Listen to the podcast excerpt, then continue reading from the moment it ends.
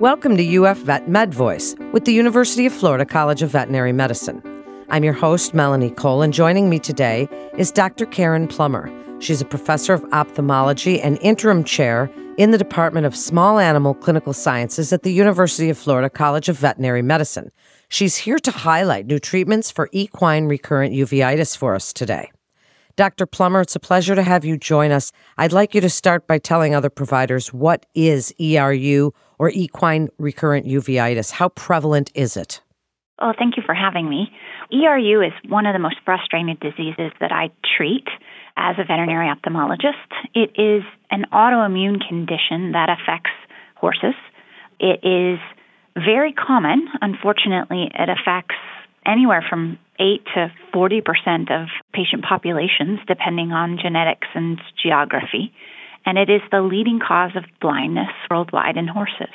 Wow. And it's really interesting because not everybody knows about this and its association with human condition.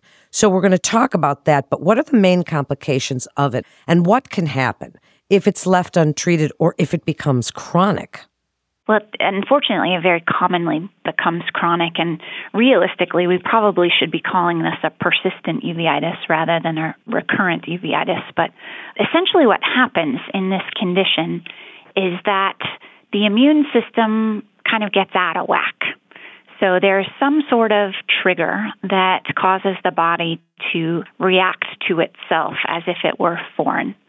So there are ocular proteins that are associated with the maintenance of what's called the blood ocular barrier, which essentially prevents either immune processes or infectious agents or drugs that are given systemically from getting into the eye and causing damage, which could alter the clarity of the eye so it can change the composition of the fluid, the aqueous or the vitreous humors.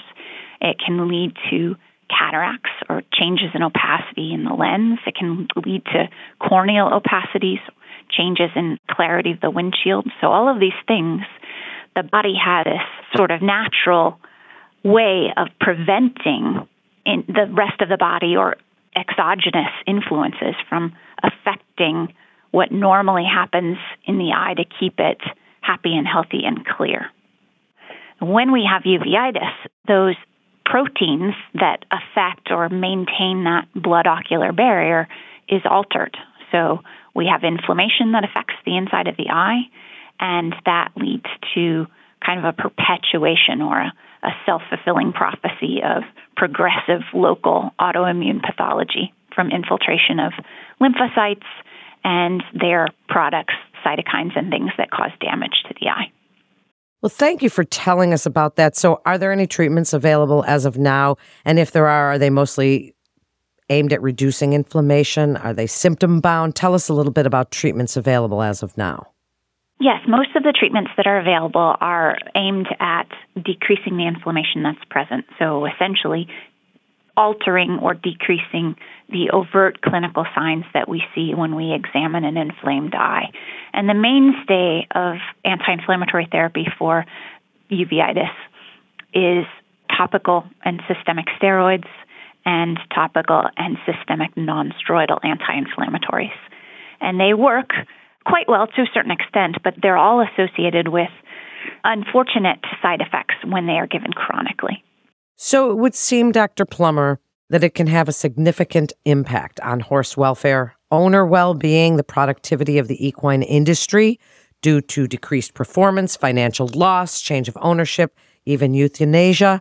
Can you tell us about this new treatment that's being investigated at the University of Florida for equine recurrent uveitis? And tell us a little bit about the, the studies that you're doing. Yes, we at the College of Veterinary Medicine have paired with some of our colleagues in the Department of Microbiology and Cell Science at the College of Agriculture and Life Sciences, and in partnership with IFAS, the Institute for Food and Agricultural Studies here at the University of Florida. And we are investigating what's referred to as a SOCS mimetic peptide. So essentially, this is a protein that is a naturally occurring suppressor of cytokine signaling which is essentially the cytokines that are released and produced and recruited by the lymphocytes that are in the eye, causing all the damage. They are the part of this process that is self fulfilling. So they recruit even more lymphocytes that cause even more damage. And this peptide, it naturally occurs throughout the body and, and in the eye. It kind of stops that cascade of events. So essentially, it puts a halt on things so there's no more perpetuation, or at least a decrease in perpetuation of that inflammatory process that goes on in the eye. In preliminary studies that our collaborators have done, they have shown that this peptide, when administered to animals that have experimentally induced uveitis, which is typically rodent models, that it decreases the inflammation and kind of puts the stop on that cascade of events. It's also been used in rodent models of lupus and other systemic immune mediated diseases. It decreases the clinical signs and the perpetuation of those disease states as well. So when we identified our collaborators, they identified us, we decided that we would try this in a naturally occurring model of uveitis. And the only naturally or spontaneously occurring model of recurrent uveitis is the horse. And this is a disease that affects humans quite commonly. It's a leading cause of blindness in humans as well. And it is advantageous to study a spontaneous model because the things that kind of go into the development and the perpetuation of the disease in a spontaneous model is quite different than what happens in the pathogenesis of an induced model, which is typically what most therapeutic agents that are put forth to treat uveitis are tested on. It's fascinating. Such an interesting topic. And Dr. Plummer, since equine recurrent uveitis shares many characteristics, as you briefly mentioned, with a disease that occurs in humans, the autoimmune uveitis, and therapeutic options in humans are somewhat limited. This topic we're discussing today serves as the only known naturally occurring spontaneous animal model for the disease, what you're discussing. How do you envision your research translating into care for human from veterinary medicine and vice versa. Tell us how this could change the landscape of uveitis treatment. Well, we're early in, in our study, so we are certainly we've, we've had some proof of concept studies and been very encouraged by our clinical results. And right now we're working on dose escalation and the pharmacokinetics of the protein within the eye. But once we are able to essentially establish a larger multi center clinical trial that confirms the findings of our initial studies, this protein will be able to hopefully seek approval for use in veterinary patients, but also in humans as well. So it is a naturally occurring peptide that has limited capacity for untoward side effects. So we're hopeful that this will be something that will be able to be put into use in both veterinary and human patients at some point in the future. Dr. Plummer, this is such important work that you're doing, and I hope you'll join us again and update us as things continue to advance. As we wrap up, do you have any final thoughts for other providers on what you would like them to know about this research going on? I don't have any particular things about this in this study in particular. However, I would like to highlight the fact that equine recurrent uveitis, moon blindness, is very common in horses. And unfortunately, it's actually under recognized. It is, as I said, the most common cause of blindness in horses. I'd like to be able to create an awareness of ERU or moon blindness and get it out on everyone's radar in a horse that has tearing, has discharge, has redness, has cloudiness.